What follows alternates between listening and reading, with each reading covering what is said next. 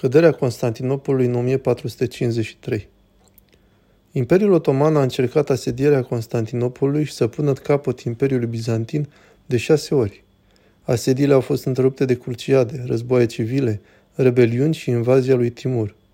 Cu toate acestea, la mijlocul secolului al XV-lea, otomanii și-au consolidat teritoriul și au intrat într-o perioadă de stabilitate internă. Următorul asediu al Constantinopolului era iminent.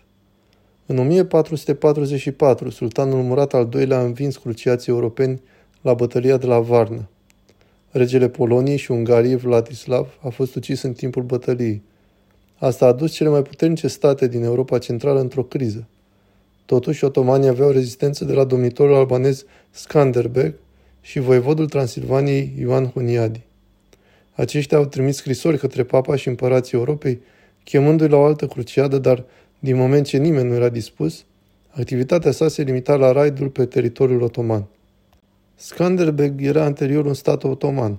Murad a trimis trei expediții punitive împotriva lui, dar toate cele trei armate au fost atacate și înfrânte de forțele albaneze. Între timp, sultanul are răzvrătiri minore în cadrul Imperiului și o campanie împotriva despotatului Morea în 1446. În timpul campaniei din Grecia, Murat i-a forțat pe Morea și pe viitorul împărat bizantin, Constantin al XI-lea, să devină vasal și să plătească tribut.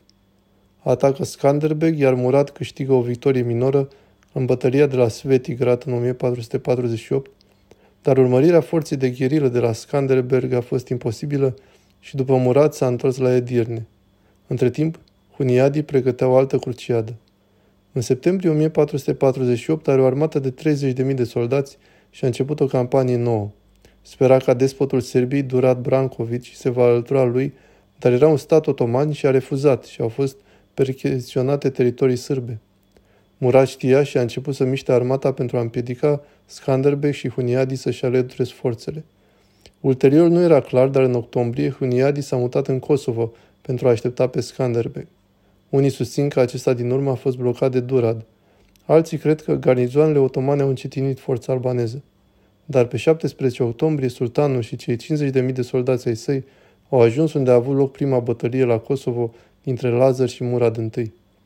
În prima zi a bătăliei, forțele maghiare, poloneze, valahe și moldovenești au atacat turcii dincolo de frontiere cu trupele blindate, dar au fost împinși înapoi. Huniadi a încercat să folosească cavaleria ușoară pentru a ataca flancurile otomani în timpul nopții, dar călăriții otomani au interceptat și au respins cruciații. În a doua zi, Murad a ordonat flancurile să se retragă și l-a înșelat pe Huniadi. Trupele sale au atacat centrul otoman și au reușit să împingă înapoi infanteria lumii otomane. Ienicerii au oprit avansul cruciaților lângă poziția sultanului. Flancurile otomane s-au întors la luptă și au înconjurat forțele lui Huniadi. Liderul armatei cruciate a reușit să fugă, dar jumătate din trupe au fost ucise, în timp ce otomanii au pierdut aproximativ 5.000 de oameni. Bătălia a sigilat soarta poporului balcanic pentru următoarele secole.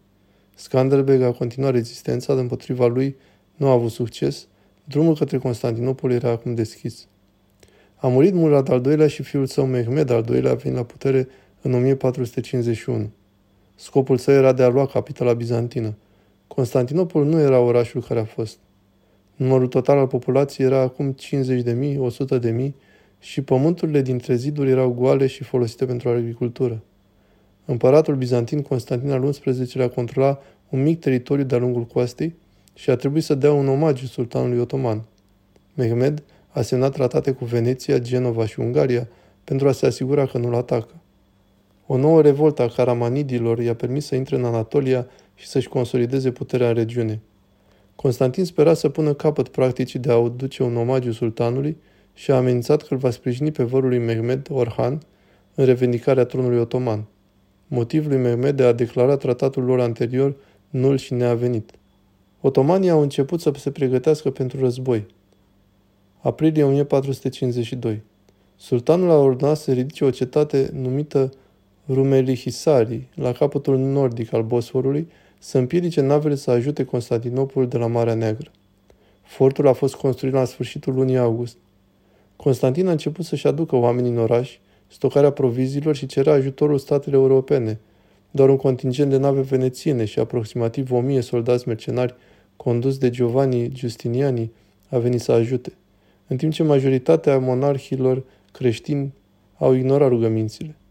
Otomanii au avut 100.000 de războinici, 69 de tunuri și 126 de nave sub comanda generală a lui Mehmed al II-lea, împotriva a 7.000 de trupe profesionale bizantine, dintre care 500 de otomani ai prințului Orhan și o duzină de tunuri și 26 de nave. Peste 30.000 de localnici au fost aduși în luptă. Vasele bizantine și italiene erau mai bune, în timp ce armele erau depășite. Unul dintre tunurile otomane era deosebit de mare și va juca un rol iconic în asediul viitor. Fiecare secțiune a zidului va fi comandată de unul dintre comandanții italieni, Justiniani fiind lider. În timp ce Constantin și garda lui erau în palatul Vlaherne, apărătorii au reparat zidurile și un lanț a fost așezat peste colul de aur pentru a împiedica otomanii să atace pereții de la mare. Avangarda otomană a ajuns la zidurile Constantinopolului la 1 aprilie 1453 și a început să facă tabăra a doua zi. Sultanul a ajuns în oraș pe 5 aprilie și a început să se pregătească. Tunurile otomane au fost instalate pe 6 pentru explozia zidurilor teodosiene, dar cu un efect redus. Turnurile erau masive și aveau nevoie de trei ore pentru a se reîncărca, iar bizantinii au reușit să repare pagubele făcute pereților. Pe șapte, sultanul a ordonat infanterii și ofițerilor să atace zidurile, dar apărătorii au respins cu ușurință otomanii. Din păcate pentru ei, tunurile mari au fost pierdute. Cele mai mici nu au făcut mari daune. Bizantinii au încercat atacuri pe 8 și 9, dar fără rezultate pozitive. Otomanii au început să bată pereții orașului pe data de 11, iar bombardamentul a continuat până la sfârșitul asediului. Pe 17-18, turcii au avut atacuri noaptea, însă apărătorii s-au ținut pe poziție. Pe apă, flota otomană nu a putut să intre și să se mute în cornul de aur.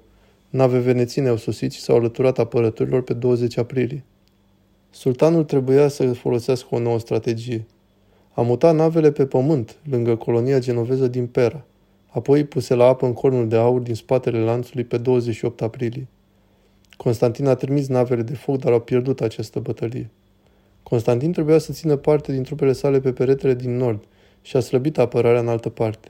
Unele tunuri bizantine au fost mutate în zonă, dar nu au reușit să apere navele aliate care trebuiau să se întoarcă în porturi. Echipajele lor s-au alăturat apărării. Pe 6 mai, tunurile otomane au reușit să distrugă porțile Constantinopolului și în timpul nopții aproape au încălcat apărarea din zonă. Dar Justinian a sosit și a înfruntat atacatorii. Pe 11 mai, poarta Caliar a fost distrusă, turcii s-au mutat spre palatul Vlaherne, dar împăratul a reușit să îi împingă înapoi. Sultanul otoman a porucit un atac total pe 29, un bombardament masiv urmat de un atac de infanterie ușoară, dar în ciuda avantajului numeric nu au reușit să ia zidurile de la Justiniani. Artileria lui Mehmed a distrus o parte din porți și 3000 de ieniceri au fost trimiși pentru a ataca. Bizantinii au reușit să se apere încă o dată, dar ienicerii au luat unul dintre turnuri și au plantat steagul otoman. În acest moment, Justiniani a fost rănit grav. A fost o lovitură masivă pentru moralul apărătorilor și când câteva sute de ieniceri au intrat în oraș, apărea bizantina a căzut. Cetățenii și apărătorii au vrut să urce la bordul navelor și să părăsească orașul. Sursele spun că împăratul și ultimii gardieni au încercat un contraatac disperat, dar au fost uciși. Astfel, ultimul împărat roman a murit alături de imperiul său. Căderea Constantinopolului a marcat sfârșitul evului mediu, a declanșat următoarea fază ale nașterii.